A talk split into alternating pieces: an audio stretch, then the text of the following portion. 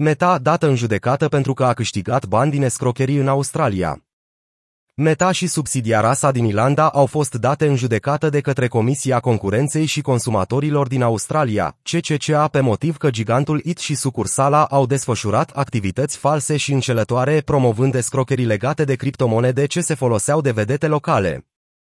CCCA a inițiat proceduri la Curtea Federală împotriva proprietarului Facebook, Meta Platforms Inc și Meta Platforms Ireland Limited, împreună, Meta, susținând că s-au implicat într-un comportament fals și înșelător, publicând reclame înșelătorie cu personalități publice australiene proeminente.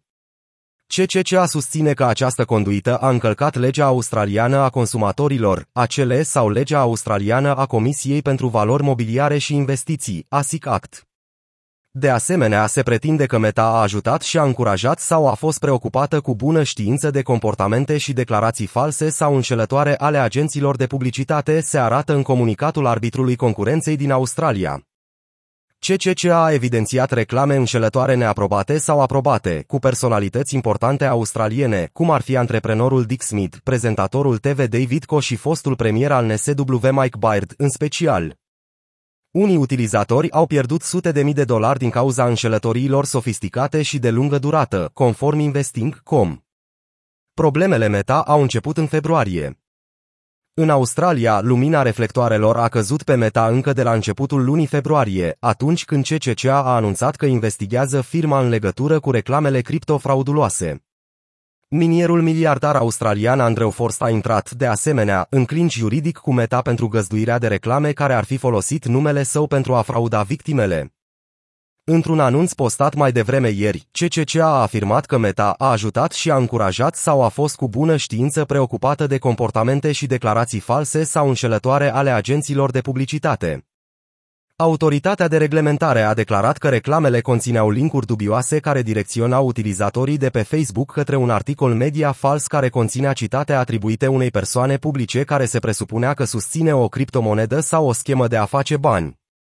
Utilizatorii au fost apoi invitați să se înscrie și au fost contactați ulterior de escrocii care au folosit tactici de înaltă presiune, cum ar fi apeluri telefonice repetate, pentru a convinge utilizatorii să depună fonduri în schemele false, se arată în anunț. Președintele ACCC, Rod Sims, a afirmat că Meta este responsabilă pentru aceste reclame pe care le publică pe platforma sa, iar acea companie ar avea de câștigat financiar dacă nu le-a eliminat.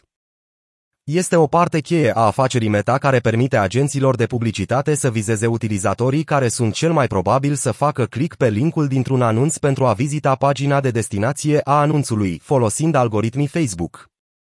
Acele vizite pe paginile de destinație din reclame generează venituri substanțiale pentru Facebook.